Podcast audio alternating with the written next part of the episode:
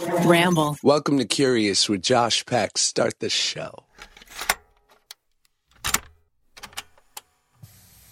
Welcome back to the Curious Podcast. My name is Josh Peck, and I'm your host, and your name is Listener.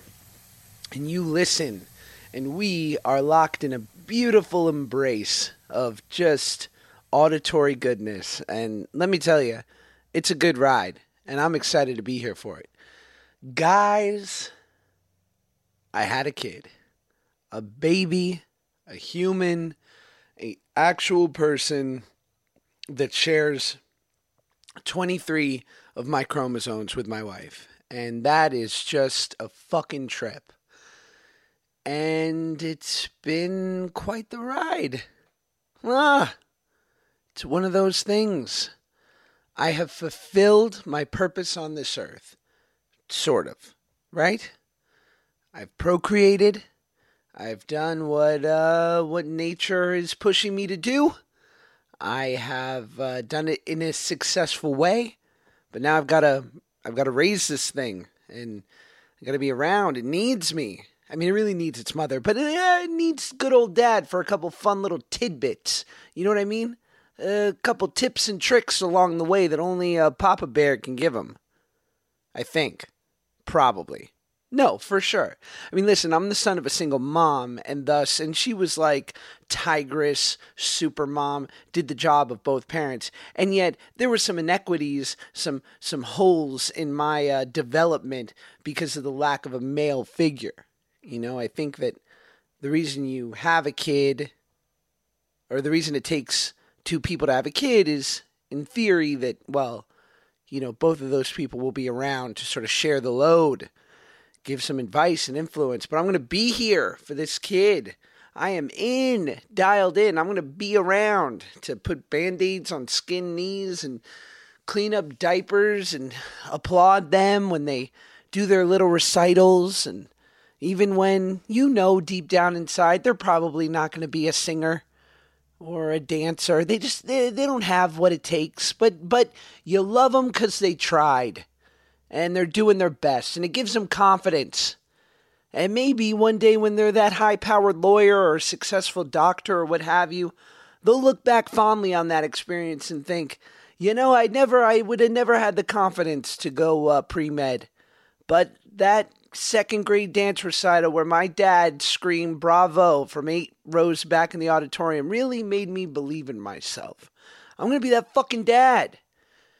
I can't kill myself now. Not that I was going to. And I don't mean to be morbid like that, but you know, like the life of any sort of creative stand up comedian, funny human person who deals in comedy or what have you, like, you know, it's this is not a new story that you know we tend to err on the side of tortured souls and that we contemplate our existence in the the utter abyss of life and that at times it seems as though perhaps checking out might be the easier choice than having to trudge through the day to day sort of fuckery of what life uh, hands you. But and and I don't mean to make light of that because you know there are people and and it's tragic and there are people that very um that very much have a level of clinical depression that I'll never understand.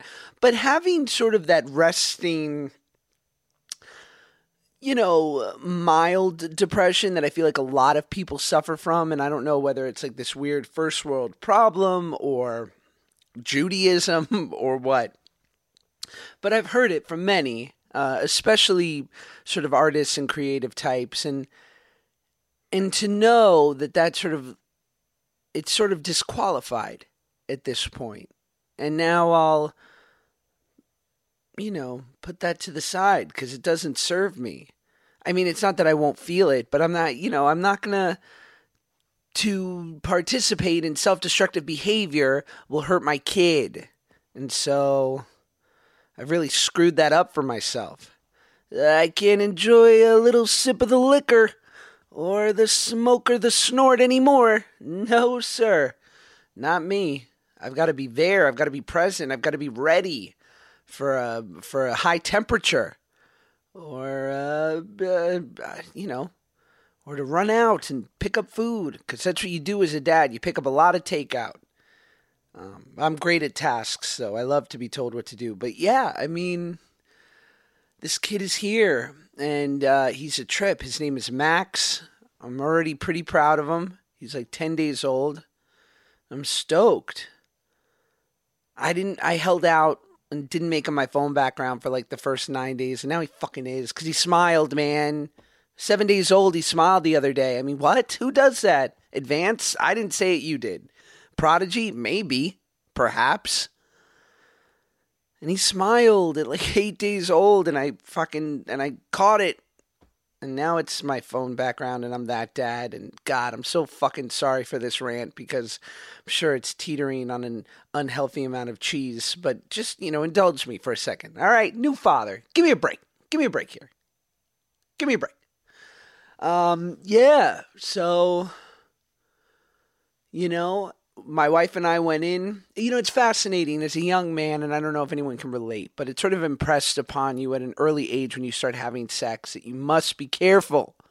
Because if you're running around and you're uh, doing the deed with a bunch of uh, hussies, that eventually, you know, you might get the wrong person pregnant by accident, and that would be a big strain on your life. That it would be a gigantic accident uh, just a big problem to get someone pregnant who you were not in love with or, you know, I don't know, married, uh, whatever. You know what? You know what I'm saying. You don't want to get the wrong woman pregnant as a young man because it'll just lead to a just to a whole lot of just years and decades worth of uh, you know possible pain and suffering.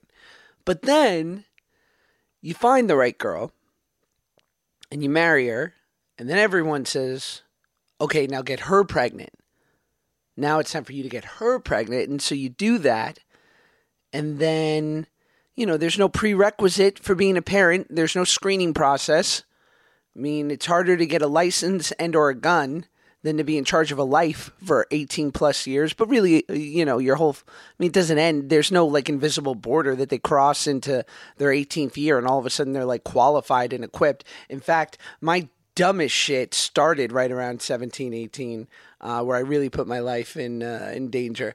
But, you know, uh, there's no requirement to being a parent, and and practicing making kids is uh, very fun. So it's a dangerous recipe makes it very easy to create another life.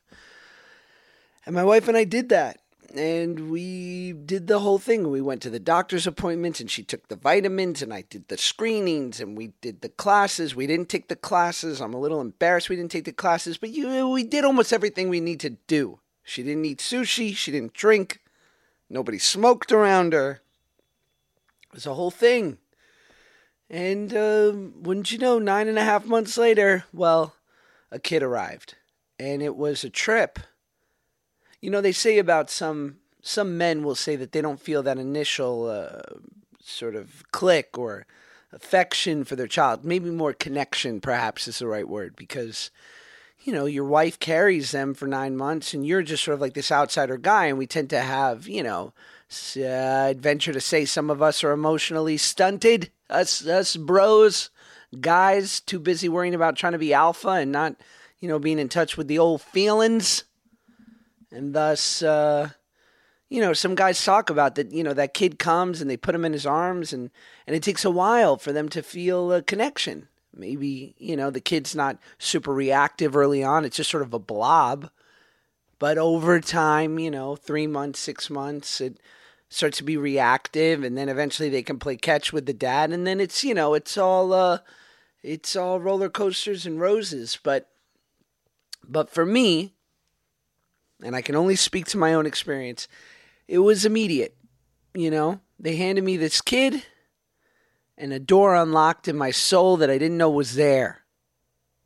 I don't know who planted it.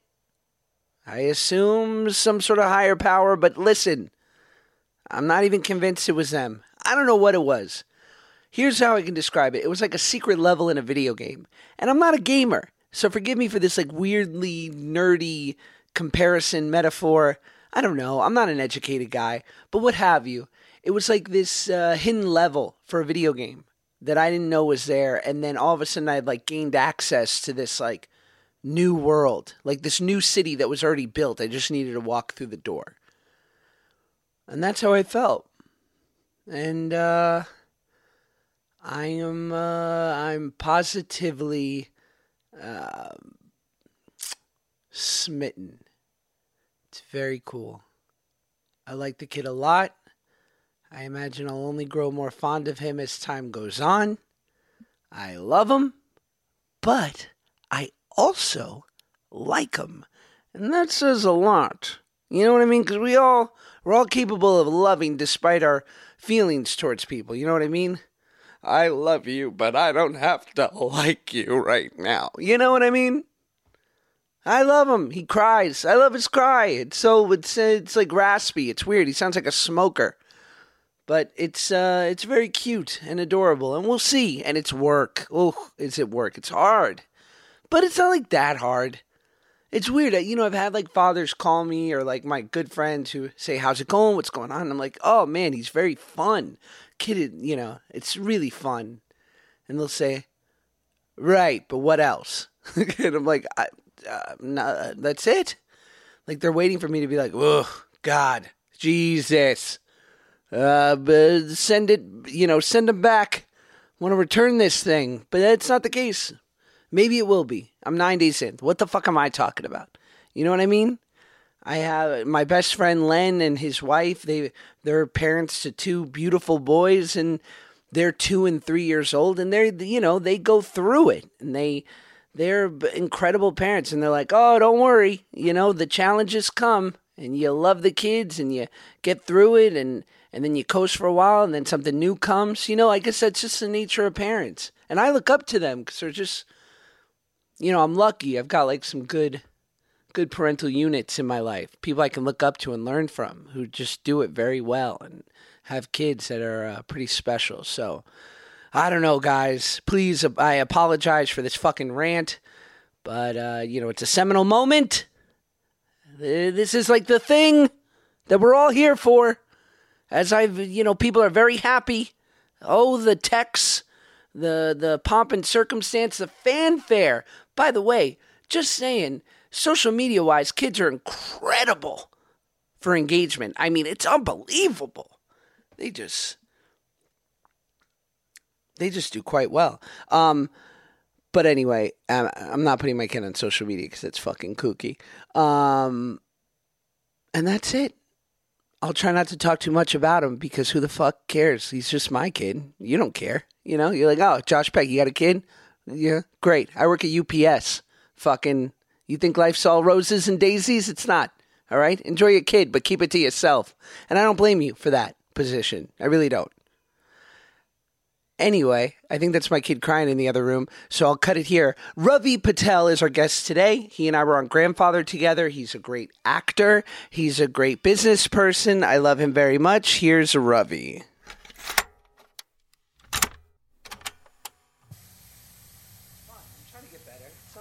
You're really good at it, though. I'm all right. Do you have a- Thanks. yeah, you are. I'm, working on. I'm trying to get better. You know, what it is? it's the title of the show is because that's what it is. That's what drives you as like a good interviewer is just like that you're actually interested and curious. I, indeed, I am. Yeah. Although I've uh, turns out there are some other podcasts with "curious" in the title, and I've gotten some heat for that.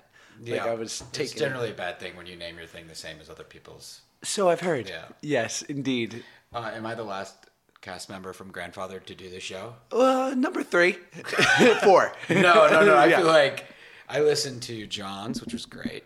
Thanks. Christina's, which was probably one of my favorites because It was fun. Yeah, and I haven't like I never had a conversation like that with her. So it's just and Kind I've of me either. Her. Yeah, so it was good to hear. That's my favorite thing about podcasts. Is like I think you and I talked about this on set at some point. Is you get to have these really deep conversations where you ask questions and answer them in the way that you wouldn't necessarily do in in person. Not only that, I think what you're catching on to, which I did too, is I knew her probably the least of anyone I've pod mm-hmm. potted with thus far, uh-huh. and so I was truly asking questions to better understand. Instead of like with Stamos, I'm anticipating answers. I'm trying to like massage. I'm You kind of know all the answers already. Exactly. Yeah. I'm not as present. Yeah, you're like, you're. It's more like tell me about that thing with the. Uh... Yeah, the thing. yeah. Um, but yeah, I mean, listen, I'm enjoying the pod. Anyway, you just walked in here and you came from your physical, Yep. so Yeah. tell me everything. Well, the physical was actually an hour ago, but the guy was like, it was just a checkup because I've decided I wanted to go on the diet for your blood type, which you'll love this conversation. Oh, I, I have the app.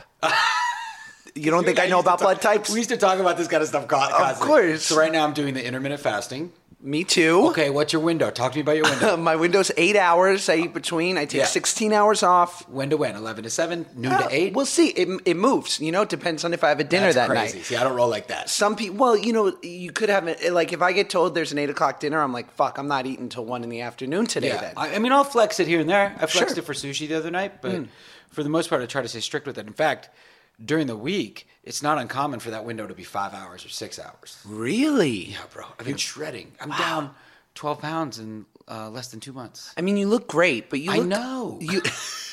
but you look to me like you always have. So, did you put on a couple lbs since we've seen each other? Probably, yeah. I, A little bit. Well, you're a new dad. Ever since I met Mahaley, my wife, Sure. I've I'm up probably 25. Love makes you 35. fat. Yeah, it does. It makes Totally. you complacent and physically. Well, because you now have someone that sleeps with you, hopefully on a regular basis, and Yeah. so you don't feel the need to So like that's peacock done. for Yeah, anyone exactly. else. Yeah. Yeah, once that box gets checked, it's incredible how like you need to find all sorts of new motivation for most things. Yes. If you spend most of your life in my case just desperate to be liked by women and then you put all this effort into it, you finally get one to like you and then you're like, "Oh wait, I put I was that was kind of all I was focused on. Now I got to figure out like what else there is, which I have because I have a kid and all that now, but Yeah, sure. I guess. um, so, and and any any uh, um, sort of red alerts from the doc, or is he thinking you're doing pretty well? you know, the doc, the doc liked what he saw for I- the most part. He I was don't like, doubt you know, it. do you have any concerns? And I was like, yeah. Only everything. I was like, well, you know, I'm almost 40 and I just feel like my back's always hurting. And, you know, like, I feel like I need to get back in shape. And, like, people are dying around me. And Sure. I'm starting, you know, I'm getting to that age where, like, my parents are getting older. And I'm starting to think a lot about how I'm going to max out that time. I've also never been to a funeral. You haven't? No, I haven't. I've been to a lot lately. Lately. Lately? Yeah. Why? Who's going down? My buddy Jaime passed away at 38 years old. Crazy. See, this is what I'm talking about. I'm so sorry, man. It's okay. I mean, it's really it's really happened? sad. Uh, for, I thought you were about to be like, you have a friend named Jaime? That would have been the question, like before this happened to Jaime. no, I don't. I mean, I don't know. You know, he just it was, it, it was a heart. It was a form of heart failure, and it was completely sudden and freak and out of nowhere. And he was like running mountains. He would do like Spartan races and whatnot, like in Yeah. good health, and just completely out of left field. So one of my best friends just four weeks ago uh, went to the hospital for like an emergency, like intestinal surgery, and that was successful. They had him stay overnight, and then at two in the morning, No, everything crashed, and uh, include like complete heart failure. He flatlined for four minutes. that's brain death.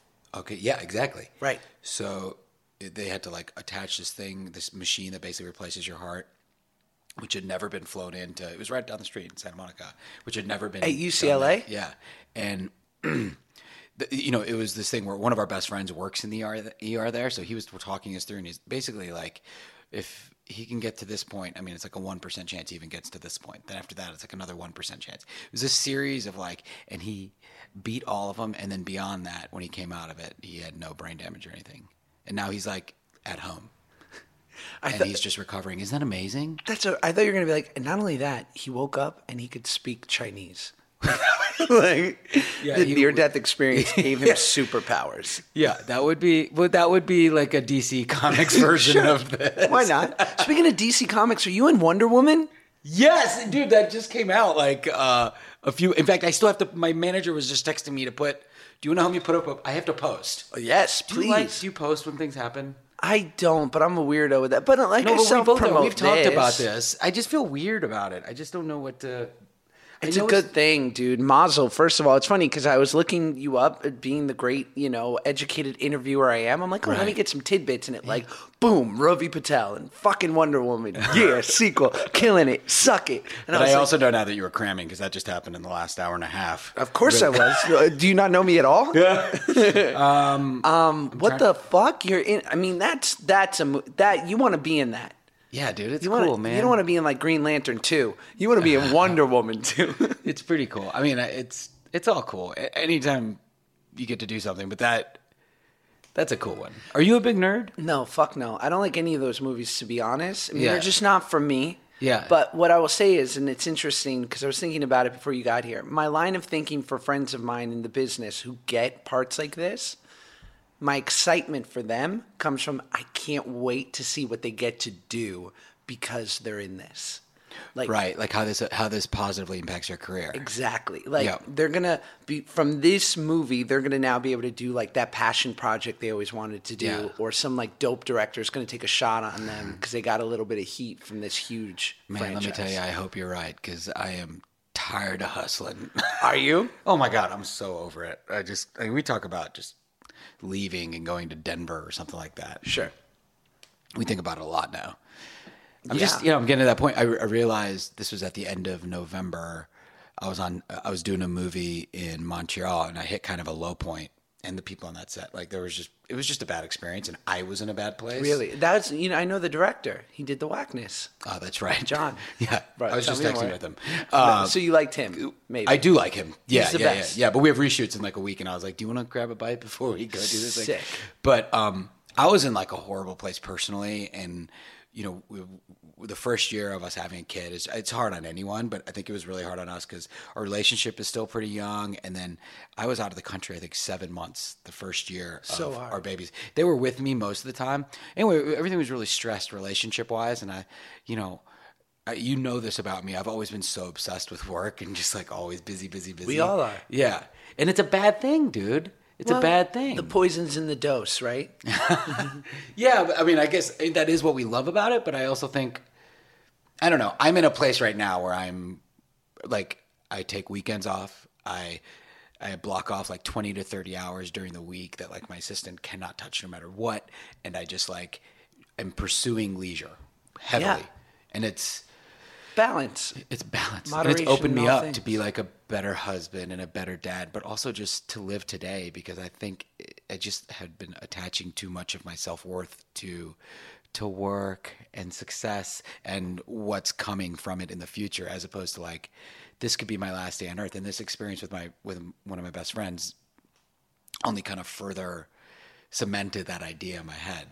It's funny. My wife and I got in a conversation the other day because we had a little bit of a argument, and and I had just been dealing with some tough feedback about certain things that I was working on, and I too, you know, so much of my identity in my life, and I feel like mine's even to a even unhealthier degree because it's I've been doing it since I was a kid. Mm-hmm. So my literal adolescence and awareness of self is wrapped up in this career that is so fleeting and and and the ups and downs and and so you know it was interesting because my wife basically what she was saying to me was you think you're sparing me because I try not to put my shit on her or my mom. I try to work on it in healthier ways, be it 12 step or with friends and meditation, yoga, what have you. Yeah. And, you're doing all that stuff. I try. I mean, I here and you there. so much. That's I- the best. I could always You're be so doing LA. better. It's fantastic. I am too, by the way. I'm doing all that stuff. I mean, yeah, I mean, because you have no other option at a certain point. But it was funny. She's like, You think you don't put it on me, but your life and identity is so wrapped up in your work that I can see you from a mile away carrying it like this mm-hmm. heavy pack on your back, mm-hmm. walking around when something's not going right or you're insecure about something or you got bad feedback about a project you've been working on.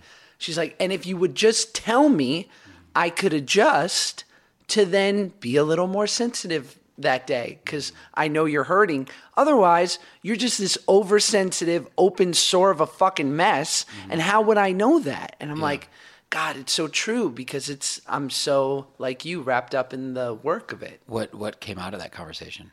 It was it was so healthy. It was scarily healthy. like and I don't want to have more arguments with my wife, even though it's inevitable. But I vented for a good eight minute stretch and let her know exactly what was going on with me and maybe something that I was a little annoyed by. She gave a retort and gave me some insight and her feelings for about nine minutes. And I didn't interrupt. And I just said, You've made some good points. I hear where you're coming from. She heard where I was coming from. And it was literally like, ah. Wait, but are there any changes come about from it? from, from Yeah, me. like I, ideally, you I mean, come out of this yesterday. conversation with like, oh, just yesterday. Great. So I'm still ba- basking. well, because I, I, I yeah. think I think that's like an awesome just thing to notice because I think you know the double edged sword of like pursuing what we pursue is that we do we we're we're kind of imbued with this dogma that you have to be so passionate about it in order to succeed Sure. and we define passion as a myopic pursuit whereas you know the other end of it is actually in order to be inspired in order to be good to be artful in life and in art you actually have to have um, you have to have balance. You have to have a breadth of experiences and you also have to have passive entertainment passive experiences meaning you have to be able to sit on the couch and just have your arm around your wife and do nothing and that like that's a lot of art is born there. And so it's this you know I think for me it was becoming a dad and that was like okay this is more important to me than anything I've ever like everything I do now is actually about being better at this thing. And for me at least um, that was the beginning of starting to like narrow the focus of how I spend my time. And did it really shift for you in that you always hear that you have a child and all of a sudden you, you can't believe that everything you did up until that point was for yourself? And then all of a sudden you're like, no, now I, I have a true purpose to do it for them. Is that true or uh, not really? Um, I don't know that I would d- define like I, I don't think that would say that it was like that like clean of a of a thought, but I would say that the inciting incident for all these revelations that I've had in the last let's say 8 months was a sense of panic that I was failing as a husband and failing as a father and wanting to figure it out. Would you categorize it as panic? Oh, oh, it was it was actual panic. I mean, I literally Seth Rogen had given me the, Seth Rogen's on this movie I did. He had given me a joint, and I was like so overworked. I was literally like, I would be on set for that thing, and then I would like run to my laptop in between takes to go do other work stuff, whether it was for the granola bar company or um, writing stuff or whatever else, right? And then I'd come, and then after I'm wrapped, I'm doing more work, and then I'm coming into bed around midnight uh, for another five to six hours of sleep. But then we're spending two hours of it like kind of arguing or dealing with something, you know? And Yeah. so feeling like a failure every, and I, and I wasn't, I had like some bad beats work wise. Um, that wasn't my f- favorite experience on set. So it was just like a culmination of like, you know, uh, like a lot of f- bad feelings and so it was like yeah I, I smoked seth i had one day where i was like you know what i'm not going to work I had a day off from filming and i was like you know what i'm going to take a day off my my wife and kid had gone back to la i was like i need to like i need to figure out what's going on with me because i'm i'm sad mm. and it turns out what you shouldn't do when you're sad is smoke seth rogen's weed 100% no. because that was like ayahuasca. Like, dude, I fucked up. When I tell you I was on a spaceship, like, to I was on another planet within, and I only took a few hits. When's the last time you had smoked up until that point? No, I smoke every I don't know, a couple months or whatever. But like, I'm not. But that's still- I've never had a big tolerance or anything. Yeah, you're not a daily smoker. No, no, no, no. Right. Seth is incredible. I mean, watching him, uh, he smoked a whole joint, then would go do like improvise an action scene he, and be funny at the same time. He's he's a, It doesn't. By the way, he's like a genius. It doesn't make sense. Like him, Rogan, like these people that operate so beautifully, slightly. There's a lot of these guys. Well, I was telling I was telling Seth, I was like, someone should do a documentary about like high functioning like potheads because that's like a very specific thing. And and Seth is brilliant. Like he's multitasking he's Without a ver- doubt. Anyway, so I smoked that joint, and all of a sudden I'm on another planet, and all of a sudden things got so dark. Yikes. And next thing you know, I'm on a Google Doc and I'm writing like stream of consciousness in all caps. I still have it. I look at it once a week. And in all caps at the top, I, I wrote, I am so unhappy. In all caps. What a declaration. and, and then after that, like just things after things after things, and then the and then those things. Oh, and the, in the middle, of, and then those things eventually became like things I can do, things I need to change, and ended up being incredible. But what's funny is before I even got to that point, like 20 minutes into this spaceship ride, I get a text from Ryan Devlin, who's a co-founder at This Bar Saves Lives. Mm-hmm. Hey man, you joining this finance call in 20 minutes? Fuck. And it was with like our board, which has like you know like millionaires and like all these really. And I was like, uh, I just smoked Seth Rogen's weed. Yeah. so no. Can you let the board know that I, I've been stoned by by a, a comedic uh, movie star? Well, I kind of run like those finance calls too, so it was like. it was, but whatever. It was really funny. I got out. I ended up just, you know, not talking. And, uh, but that was like that was like a moment for me of like, okay, now and starting the next day, I just started doing the work. I started reading about unhappiness. I started, um, uh, I just like I started back in therapy. Um, we very started in couples. important. It was great, man. And I just started reading stuff like. I, I learned a lot about like routines. Like, oh my God, you love all this stuff. I started like a whole new routine, which I've never had in my life. Um, and that's changed my life. And I started, you know, that's when I started reading about workaholism, which you have. I have. To, I'm going to send you so many links. Please. This I read this thing on workaholism that will like blow your mind. It's amazing. Well, it's all substitution, right? and uh, under the guise of efficiency and look at what I'm doing and work is good. But back to the you know the poison is in the dose. It's like we can take anything to an unhealthy level to where it's now impeding on our lives. And it's funny too because my my big thing and and I really try to unpack where my discomfort or sadness or uncomfortability comes from, right? Because mm-hmm. it's a blanketed term amongst artists like us. Like we're mm-hmm. just neurotic funny guys, right? Just a neurotic funny guy who's just a little uncomfortable. Yeah. But if you like we it all stems from different things and for me it's the compare and despair that someone else is doing how what I view is better than me and and it's never jealousy. I never look at someone and go like fuck them they shouldn't have it. It always reverts back to you're not you're fucking up, Josh. Look, look how successful other people are and you're you're just not achieving on that level. in the article I read, that's one of the categories of workaholics. Yeah. people who compare and despair. and it's Yeah. and then but for me How do you do it? Is it because you're looking at deadline or? I don't. I, I I'm very good about that. So I remember you never not being good about yeah. So w- when do you compare? Just when you hear from friends and stuff. Like right now, did I just put you in despair? No. Are you in it right now? Is this no, despair? no, no, thank God. It's just no. I mean, you can't avoid it, especially in this business and living where we live. Or and it, it'll translate itself even to like friends that I work with in YouTube or whatever mm-hmm. who happen to be doing better at something that isn't my great passion, but I I'm incredibly grandiose and mm-hmm. competitive. So if I do fucking anything, I want to mm-hmm. be the best at it. And then it was funny. I was talking to my buddy the other day, a guy I really look up to, a great, brilliant writer and friend. And he said, You know, Josh, your projection of what people are thinking of you is probably 95% A wrong because no one's thinking about you that much. He said, but the reality is, he said, I love you. He says, and it has so little to do with you as a performer. Mm-hmm. He's like, Well, think about your, your. You know, one of the things I do every year is I write my own eulogy. And Fascinating. Never once has anyone in my own self-written eulogy Right. mentioned anything about my work. And frankly, I don't think I don't think people remember what you did. They remember if they like you or not. 100%. Well, I would consider saying like, okay, one, it's pretty well documented that there's a reverse correlation between professional success and happiness, as in the people who live simpler lives and have less money, generally speaking, are happier. Right. Now, obviously, there's there's a lot that that isn't as, as simple as the way I put it, but the, the the conditioning of wanting and wanting more, maximizing, optimizing, is slightly antithetical to happiness itself. That's why Tim Ferriss is like a depressive person. Because, he?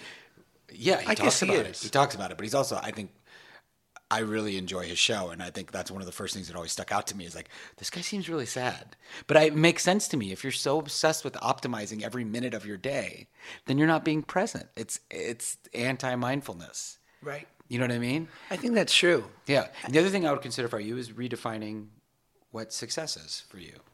Well, that's everything, and it's it, it. Yeah, it's letting go of like, and but it's a version of ego death because my, you know, it's it's funny.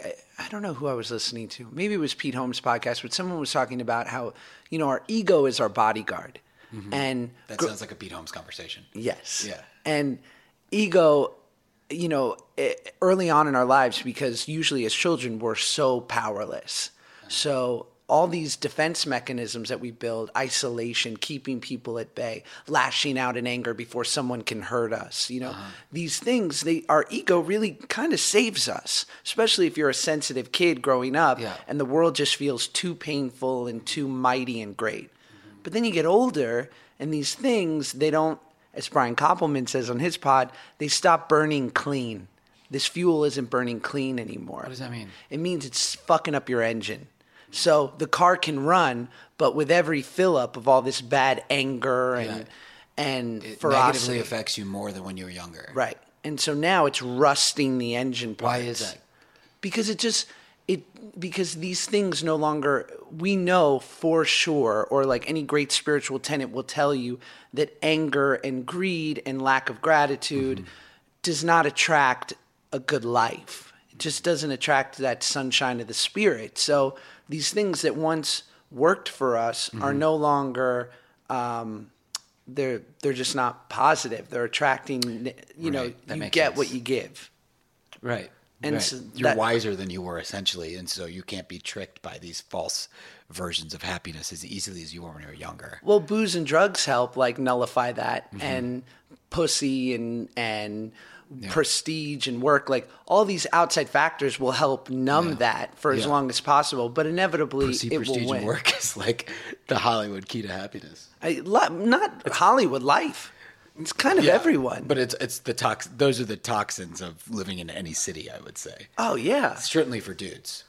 Well, I But mean, I think in general, I mean, can I ask you, you what?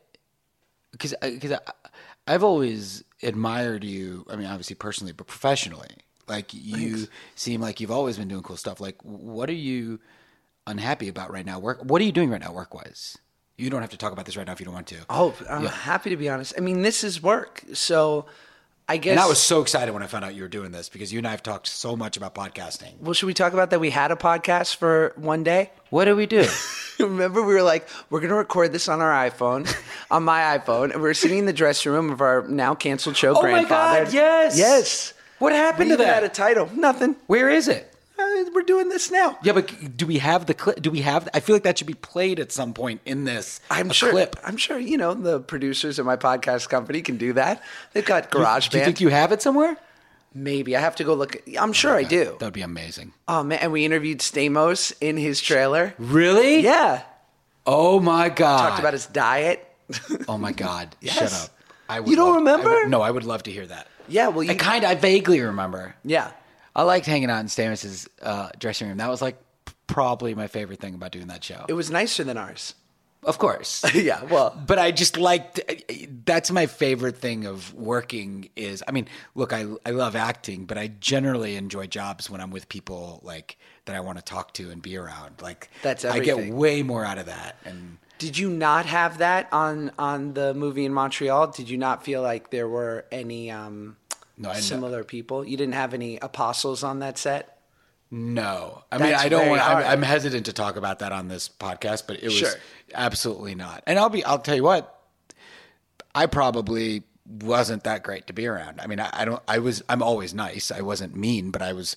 I'm sure I was. You know, when you're depressed, when you're depressed and you're not fun, and you realize that you're perceived as that, it's it's self perpetual. When you feel like a loser and you think everyone thinks you're a loser, then it makes you act like a loser, and that is like a self perpetuating. Like all of a sudden you're thirsty, and you know, it's like Oh, I'm sure yeah. I was all those things, but there were also uh, some bad seeds.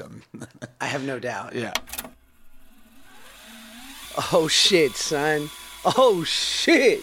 We got an advertisement? Okay. Oh, I didn't know we were balling like that. This this podcast makes a profit? Shit. Okay, well let's do it then. Stitch Fix is an online personal styling service that finds and delivers clothes, shoes, and accessories to fit your body, budget, and lifestyle. Just go to stitchfix.com slash curious. Tell them your sizes, what styles you like, and how much you want to spend on each item. You'll be paired with your very own personal stylist, probably with some cool name name like Sven or Skylar or uh, Tim, and uh, they'll pick five items to send right to your door. Then you try them on.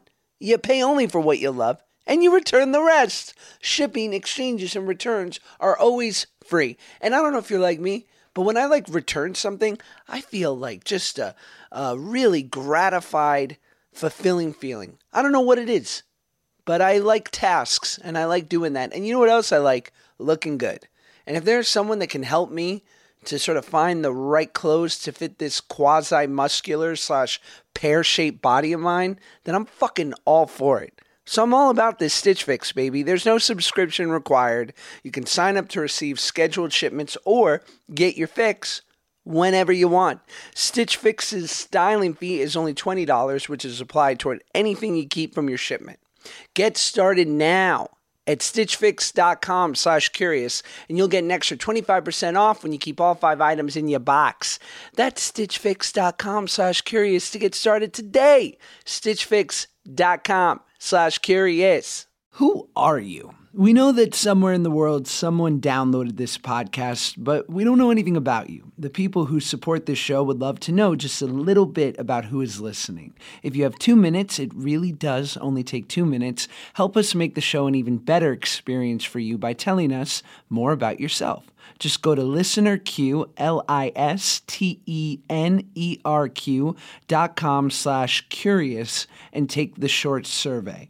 You can also give us direct feedback on the show, which we would love to hear. And as a thank you, you'll be entered into a drawing for a $100 Amazon gift certificate. Yeah. Two minutes. Listenerq.com slash curious. That's listenerq.com slash curious. I have a remarkably low number of followers. I have like 10 to 12,000 followers on each thing, maybe Sure. 13,000. But they're engaged. Maybe. I don't know what the, how. How yeah. many likes I mean, you get on with, when you only have that many followers, you know half of them. I mean, so yeah, they're engaged. You know a lot of people Yeah, but let me ask you this: You have how many followers? do You have? on Let's say Instagram. 6.1 million. That's insane. That's insane. and when did you did you did you have that during Grandfathered, or is it doubled since Grandfathered, or is it still growing? It's it's still growing, but it's growing at a healthy clip. It all came out of becoming relevant on Vine in uh-huh. 2013. Right. I remember that was happening when that like Yeah. that was popping off right when we were doing the show. What what would you would you would you would you trade it? Like would you would you trade it for anything else? And if so, what would be the things that you trade it for? Sometimes I think career wise, just career wise. Sometimes I think that I would trade the social stuff to be uh, Miles Teller. Uh, have a like have a career, not Vincent D'Onofrio. Vincent who- D'Onofrio. who was on your podcast. Did you listen to that one? No, but it's I was I was going to listen to it on the way here, one. and then I got on the call. He's so unreal. Yeah, He's a someone- badass. Yeah. to a certain extent, having the career or Benicio, someone who like does cool shit no matter what, isn't Mark Wahlberg. Yeah, ubiquitous. level fame. Yeah, yeah, yeah. So can like walk down the street, but like there's no one that's gonna tell him no. There's no one that's not gonna pick up his call. There's you know that you get to work with dope filmmakers, Mm-hmm. and that I've never had this. Fuck, this sounds like I'm complaining, but like No, it doesn't sound like you're complaining. Not at all. okay, good. I hope not, but No, I asked you the question. I've never had a job working on something, even like with Grandfathered. I still was full of like, but what about after this? You know, what what will I have the next job? And and from certain actors that I've looked up to, they've always been like, yeah, I'm gonna do this, and then I got this Tarantino thing I might do, or like it's just like cool little indie thing. Like they've always been the next. And while obviously you can't live in the next, I think to me success would be knowing that for better or for worse, you've got a couple cool projects set up over the next. Totally. But that's fucking 0.1% of 1%. Yeah, that's it's part So of like rare. knowing the relationship that we've signed up for, which is an abusive, fickle bitch. Yes. someone who you know is gonna yell at you every night and probably slap you around, and at any given point will cheat on you. That's what this career is. But I do think once you recognize that that's what the career is, then you can begin to figure out how to be happy in life and realize that no happiness comes from there. So where do I go get it? And then, I mean, for me at least, you know, and that's part of the reason why I asked is I think fame is such an expensive price Oh, it's bullshit. to pay for that relationship, and I'm clearly in line for it. I mean, I don't know that it's going to happen, but I'm I'm that's what I've signed up for, right? Is is a lottery ticket to that. And the thing that I like, I'm trying really hard right now to direct more and write more and to do things outside of acting because I'm thinking, oh my God, I would love to be happy and find success professionally, maybe without having to deal with that fame thing, or at least to be able to know when it's going to happen because Yeah. I'm so scared of that trade off. You don't want to be on the catnip. You don't want to be in line for your soup. You want to be cre- be able to create it. I want to be able to create it, but also like fame itself is a really difficult. I think it's one. I just you know I like being able to bargain for things just genetically. That's my thing. Yeah, a- if you're famous, like w- when I get recognized. It undercuts my ability to get a good deal, and that sucks. Fuck that noise. Yeah. Um, granted, there's a lot of upside to it, right? People will like Yeah. get you better seats at places, or you get to meet interesting people. They Well- say nice things. That's Seinfeld's whole bit about like when people say, "Would you trade?" You know, do you miss having your anonymity? He's like, "Was it that great?" He's like, "Famous or not, I'm going with famous." Ah.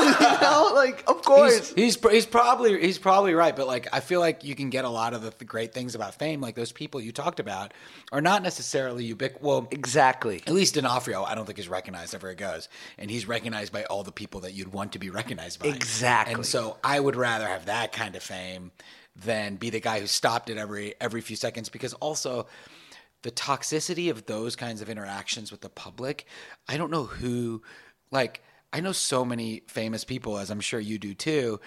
You know, when people come, when a stranger comes up to you, if you're famous, your guard's up because you know they either want something for, from you or they want to, or they, you know, it's like it's not a normal interact. Or even if someone's trying to become friends with you, those people often think those people are doing it because they're famous.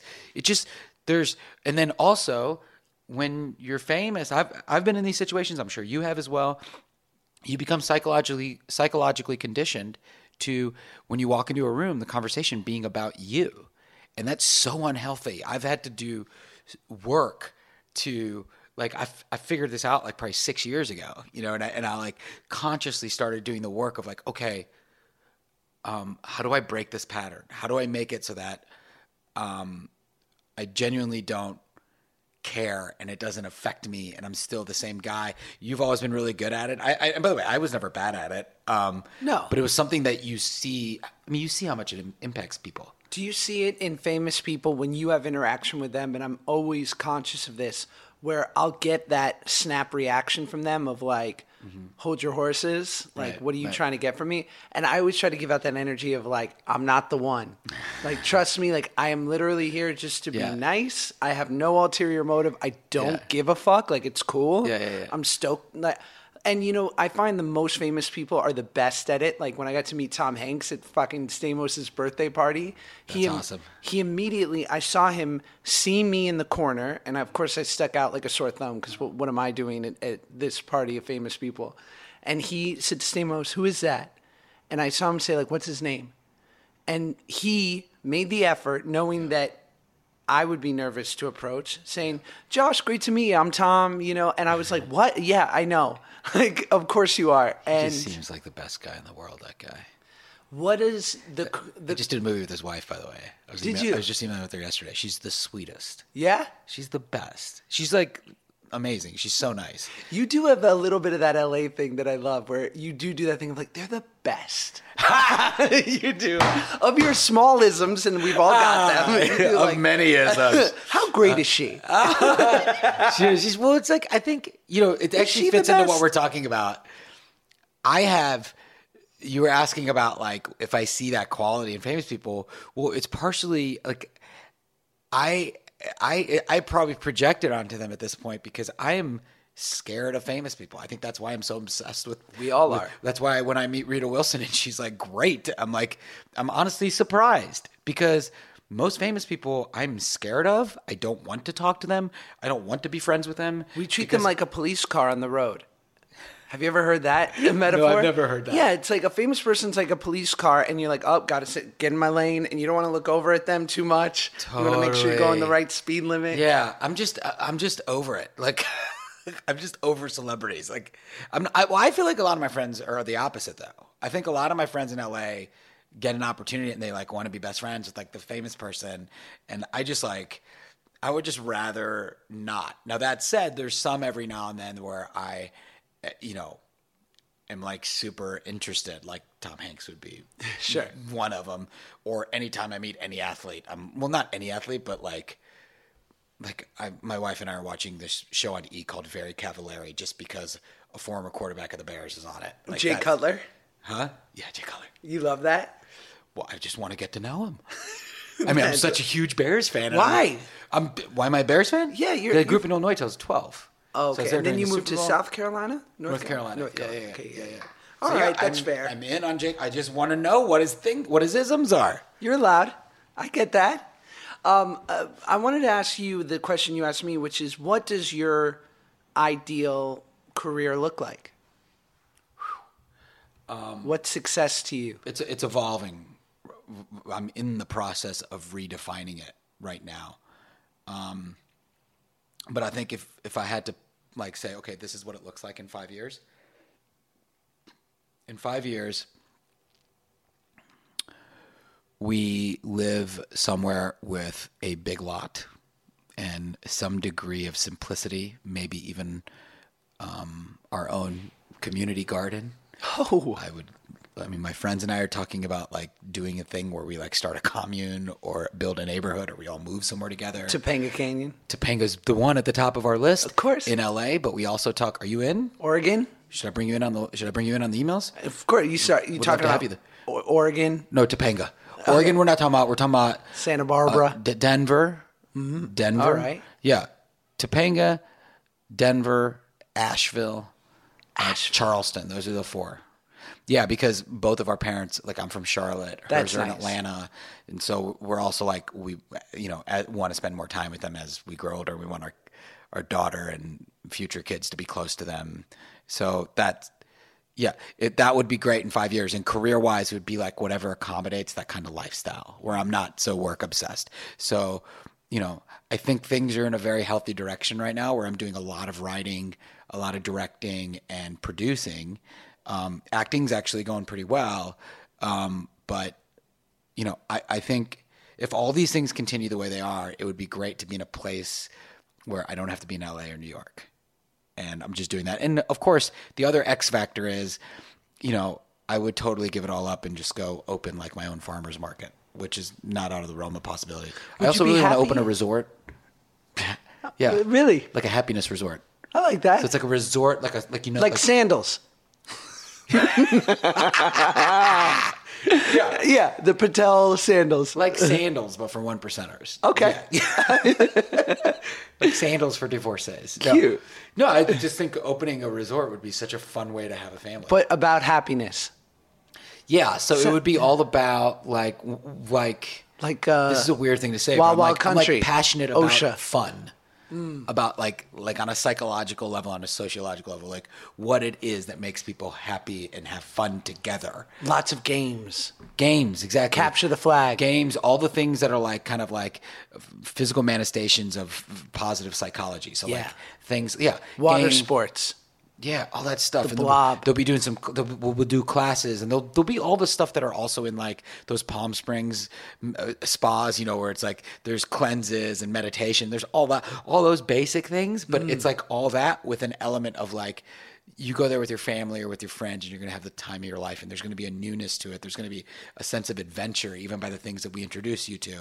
Um, I've already I'm in. talked about it. Yeah. So I so those that's the best answer I can give you. What I know for sure I don't want to do, which is uh, at this point the likelihood is like I just stay in LA and I still live in a condo in Valley Village. Just being a slave just to the hustling like I am today. I just, I hope to God I'm still not. But I, I, I genuinely think I'll get out because I've, I've already been thinking about it so much. And usually when I think this much about something, I make something happen. I mean, I've seen a progression in you, and I, I don't think we've seen each other since the show got canceled. I don't think we've seen each other since the last day of Grandfathered. We may not have. I know we've talked. I feel like a decent amount. Or Yeah, Texted at least. No, but life life happens, and I and you seem remarkably uh, or uh, sort of you seem in this incredible place and you know booking Wonder Woman doesn't hurt but you know having your child and and having and you've always had you know been so much more layered than your typical actor out here who just has this as you said myopic focus but I wonder too if it comes out of because I feel that way. I feel like we had a shared experience on our show, Grandfathered, where we were similarly unhappy doing it. And I think that's an interesting, I think we should talk about that. or at least jaded. It was painful. It was really painful. It was, yeah, very uncomfortable. What's your memory of that conversation? Maybe that'll get us started. Of which conversation? Of us being similarly unhappy.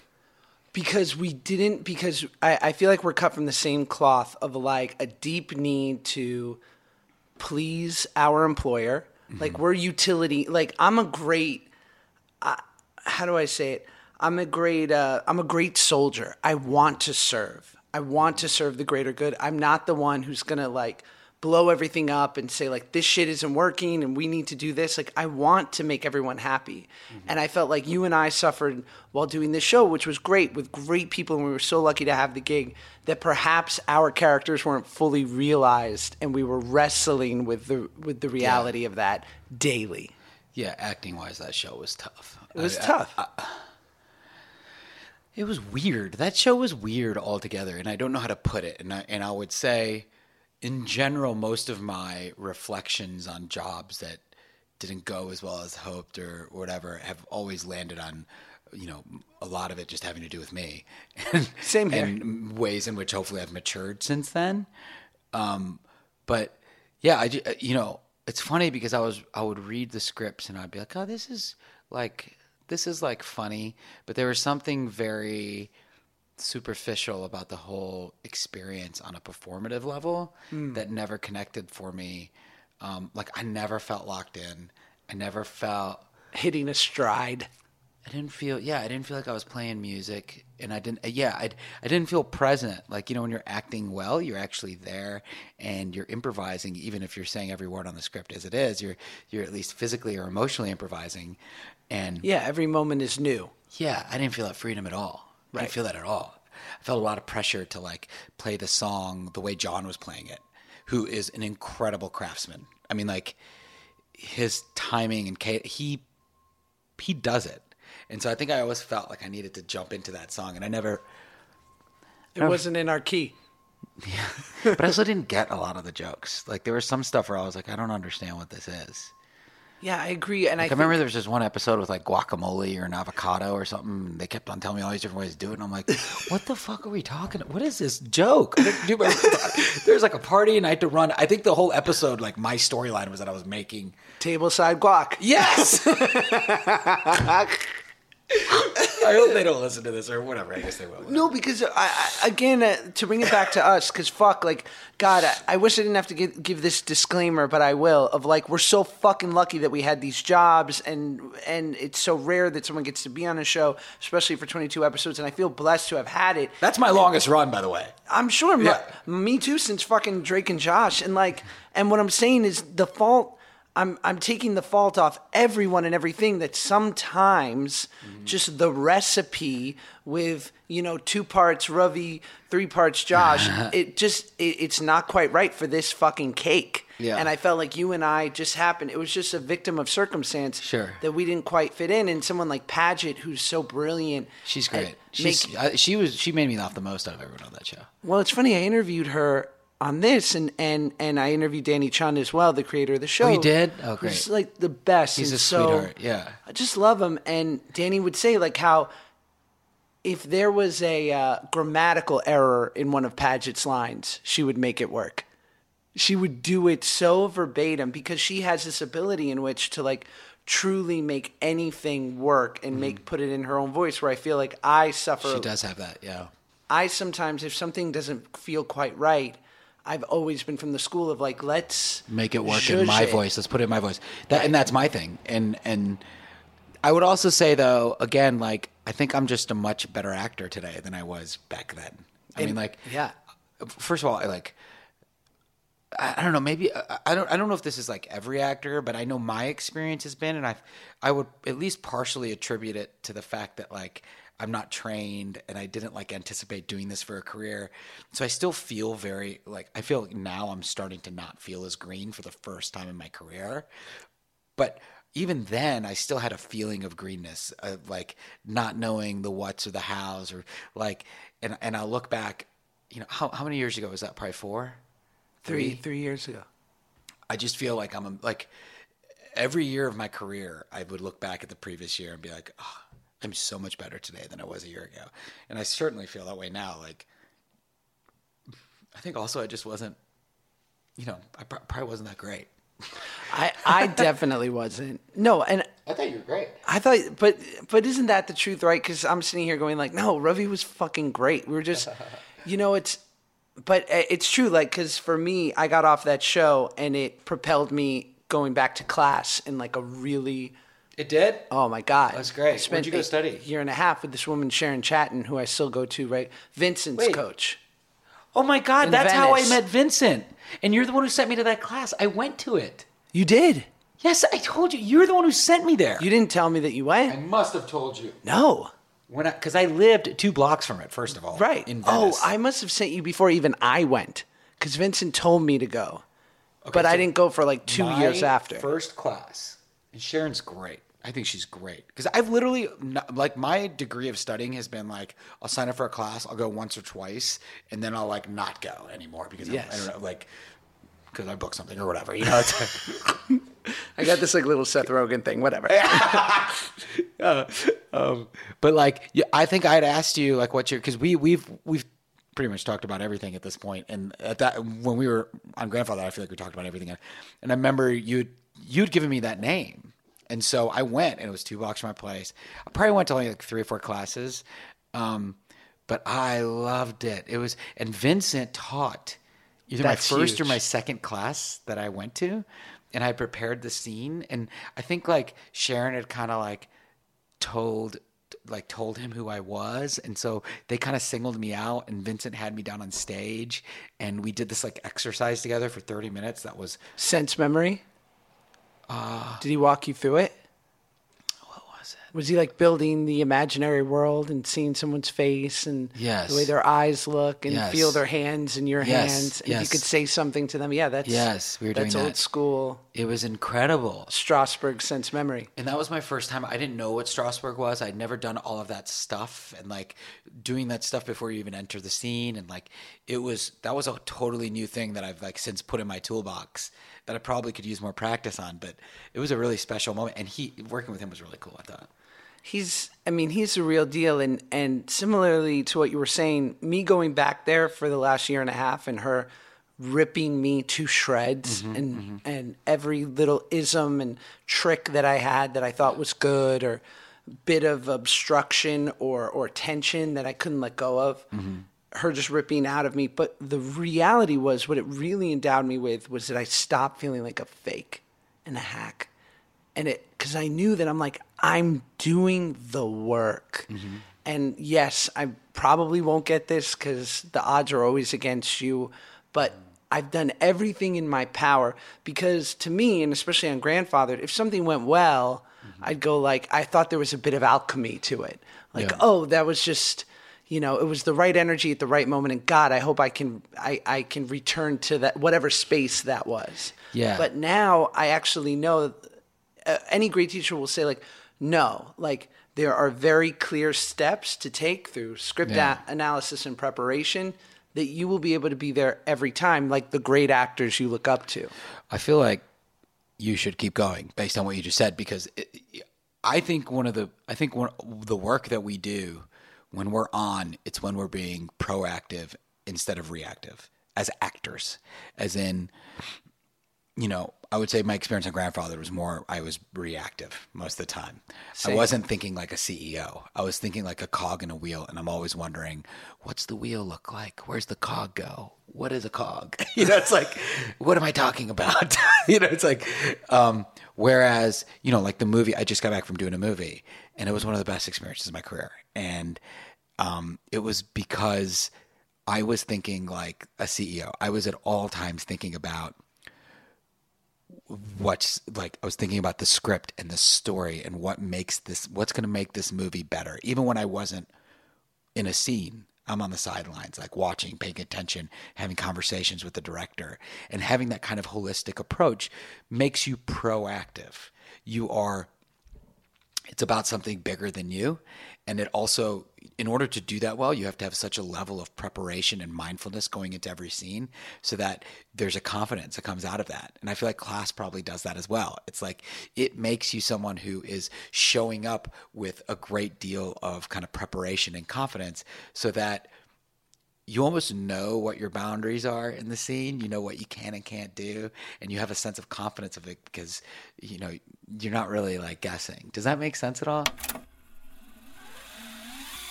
Guys, get hyped because we got another ad for you. And I know that's why you listen. It's for the ads. I know that you're out there being like, "Yo, have you have you heard the Curious podcast?" I I mean, listen, I could give a fuck about the guests, but the ads, the ads are fire. Yo, did you hear the one about Squarespace? Funny you should ask, because are you ready to start your own new business? Make it stand out? Get started with Squarespace. Think it, dream it, make it with Squarespace. Because you can turn your cool idea into a new website. You can showcase your work, blog or publish content, sell products and services of all kinds. They've got free and secure hosting, beautiful templates created by world class designers, powerful e commerce functionality that lets you sell anything online. They got analytics that help you grow in real time, and 24 7 award winning customer support. They're encouraging folks to make it make it yourself. Easily create a website. I mean, yo, what? You're going to be like the proud owner, proprietor of an ill website you could be like, yo, check me out. www. dot, you know, insert name here. That's going to be incredible. That's so powerful. It's a great conversation starter. Anyway, go to squarespace.com slash curious for a free trial and when you're ready to launch use the offer code curious to save 10% off your first purchase of a website or domain do you think that because it sounds like the experience you just had and i've had one similar was where there was like a collaborative element to it, It was so collaborative, which yeah. is huge Yeah. but it's not always like that It's not always like that. So do you think going forward, if you had a similar, say you got on another show like Grandfathered, where Uh-huh. it was a bit more like hit your mark, say your line, the way it's written, could you ever be happy doing that? Yeah, for sure. Because I think the older I get, the more I realize that like there's different kinds of utility in each of these jobs, and sometimes it's just money. Other times it's that I get to be around someone I like, or other times it's like, oh, cool, I get to I get to go to London. you know, like Fuck yeah, yeah, yeah, right? that part's I mean, great. And so it just depends. Like I think it's really about knowing what your relationship is with whatever it is. But sometimes, yeah, it's a bummer. I mean, I generally don't like. I mean, one of my favorite things about the Montreal experience was how much it pointed out to me that I care what I care about being liked by my coworkers, and I didn't. I was like, oh, like this is the the extent to which I'm affected by uh, some of these negative interactions is not actually a healthy way to live. And so it gave me an opportunity to fix that about myself. I don't know that it's fixed, but I feel like at least now it's there to be addressed, which is like an awesome, awesome thing. Did you have a bottom while shooting that movie? Yeah. What would that look like? It was that it was me smoking that joint. I mean, like that That that was that, it. that was it. I mean, there wasn't like you know, it, but it looked like you know, like you know, that experience was awful. I'll tell you about it offline. Ah, damn it. But but again, it was just a general implosion of feeling like a failure at work, and then coming home and feeling like a feeling like a failure at home. Bogged down in self. Yeah, totally. I mean, and, and uh, again, it was just it was just so necessary. I mean, in retrospect, like I needed. I'm like so grateful that I had that the moment was as harsh as it was because what would have sucked is if I didn't have like a bottom and I was just still being the same guy. And now like I'm in this new position and I necessarily needed to become a guy who was all about me and my work and succeeding to a guy who is all about his his family and his personal happiness day to day, you know, and work just kind of plays into that in a certain way. I mean, you know, I went and played on a what day is it? Thursday. Today's Friday. Yesterday, I worked for three hours, which in the five during the time you knew me, in a, I probably like worked every weekend. I was just wor- always working. Yesterday, I worked about three hours. Then I went to the beach, walked around with my buddy. At one point, we sat on a bench for 20 minutes doing nothing. We went kimono shopping on Abbot Kinney. You heard correctly. And then um, we had dinner together. And then I came home and, and I played with uh, my wife and my kid. And I was like, that's it's quite a win- it's quite a Thursday I just had. Yeah. You know, and I'm going to play spike ball after this. Wait, On the beach. You bet. You should come. What a life. You want to come play spike ball? I got to shoot after this, but please give me. What are you shooting? You just said you're not shooting anything. I mean, you know, for the YouTube. you got to give me some notice for Spike Ball, but I'm fucking in. I would love for you to, dude. And you're so close to the beach. I'm so close to the beach. I have a kid coming in January. I'm preparing for that. You better do it before. Dude, Let's play next week. is that so? Give me some insight into the first three months of having a kid. My life's over. Mm-hmm. Done. But I got to work. Got to keep this ship moving. Got to No, put you gotta wind keep. in the you, got, sails. you, got, you gotta keep. You gotta keep working, and and no, your life's not over. In fact, one of the things that people love telling people who are about to have kids is they're like. Good luck. Fuck that. love- have you I noticed how much people are trying to? It's like That is you know, so don't do that. douchey. It's the worst, and everyone does it. They're like trying to scare you into. No, it is. You know what? Everything they say is true. It's the best and the worst. Right. It is the highest high, and like most of the best things in life, it comes at a cost. But you know, I feel like for me, the cost was just a matter of hey, this is a te- like a spiritual tectonic shift, and it takes reconciling. And you're gonna have to realign your values. You're gonna you're gonna have to say, okay, Josh isn't number one anymore. What's gonna matter now is um, Dimitri or whatever you name this thing. Yeah. Okay. If it's a girl. I like Dimitri. Yeah. Yeah, I'll give you credit. Dimitri Peck. Dimitri Dimitri Patel Peck. Miss Dimitri Patel Peck. Um, Sounds like an emo stripper. no, I think you're right too. But I sometimes I think that I'm a little bit. The only advantage I have, right, is like this is work. I mean, I'm mm-hmm. thoroughly enjoying having. I, I feel like we're broing down, mm-hmm. and nothing can make me happier. And but if anyone asks, like I'm working on my podcast. Yeah. Like this is my life. I work. I shoot a YouTube thing. That's work. I do a brand thing. Whatever. And so for me, I get so much pleasure out of my work, in quotes, that like what I don't have is I don't have fucking hobbies, which because this is my hobby. Uh-huh. I don't go to the club. Uh-huh. I don't. So anything that a child is going to infringe on, uh-huh. I don't have that shit. Like I'll, I'll get to keep doing this because this puts, you mm-hmm. know, more money in the tank. You know, mm-hmm. but other than that, like I'm happy to give that free time to a child because it's not impeding on my ability to go to, you know, to go rage on Catalina or wherever people rage. Yeah, well, that's you know the fear of a lot of people who are about to have kids or maybe even don't want kids is like "Oh, I just you know I love my I love my me time. And well, the fact of the matter is is like when you have a kid, it's not like you're still living every day. The the thing that shifts is what matters to how you spend your time. As in I used to love going out and getting drunk. Well, now I really love playing with my kid and go, taking her to the park. Like, and there's something really amazing and zen. It's extremely uncomfortable at first because it's so different from the way you've been conditioned. But being a dad is really fun. The social elements of it are super fun. There's a lot to do. I mean, there's endless amounts. You know, Mahaley and I have like a family vision board where we write down things we want to do together as a family. Like, like I'm gonna, like we're all gonna learn instruments at the same time and hopefully start a band. And that'll probably last for like eight months. um, That's amazing. you know, like like the uh, Indian Partridge Family. Sure, sure. Uh, but like you know, I think like there's, you know, I would just say for the first three months, one, make the time, and and even when it's uncomfortable, keep making the time because doing new things require doing it for a long time. You know, like faking it till you make it situation. And I would also say like whatever you can do to to focus on your marriage is will be will better serve the kid and um, i would also say like don't if you try to be right in the way that men do when you're in conflict with your wife you're going to lose. Everyone's going to lose.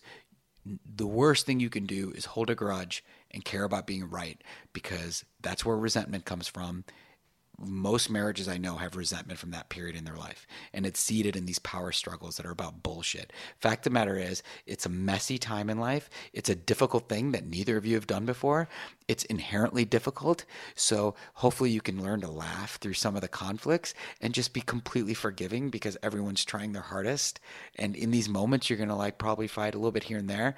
But also you have to be like, you know what? Like, that thing you said then, it was it was fucked up or I disagreed with it, but you have to let it go because you're going to do the same thing yourself. And there's no manual on how to do something extremely hard for the first time. Yeah. That that's yeah. Sounds right on. I feel much more prepared now. Um, so I'll, I'll close with, uh, you know, you talk about writing your own eulogy uh, constantly. How do you how do you want to go?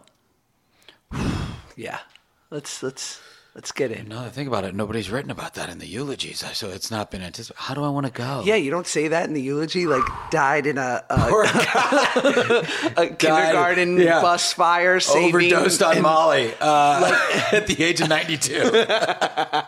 what an old douchebag he was. overdose on old- K two. the, the oldest man at Bonnaroo. died from heat stroke at Coachella. I don't know, man. I just, you know, whatever it is, I, I just want to feel like, you know, and I don't mean this. I look, it'd be great if the world is a better place, but I really want to leave the people I love in a better place. Because if I've done that, then I think I've probably lived a very happy life myself.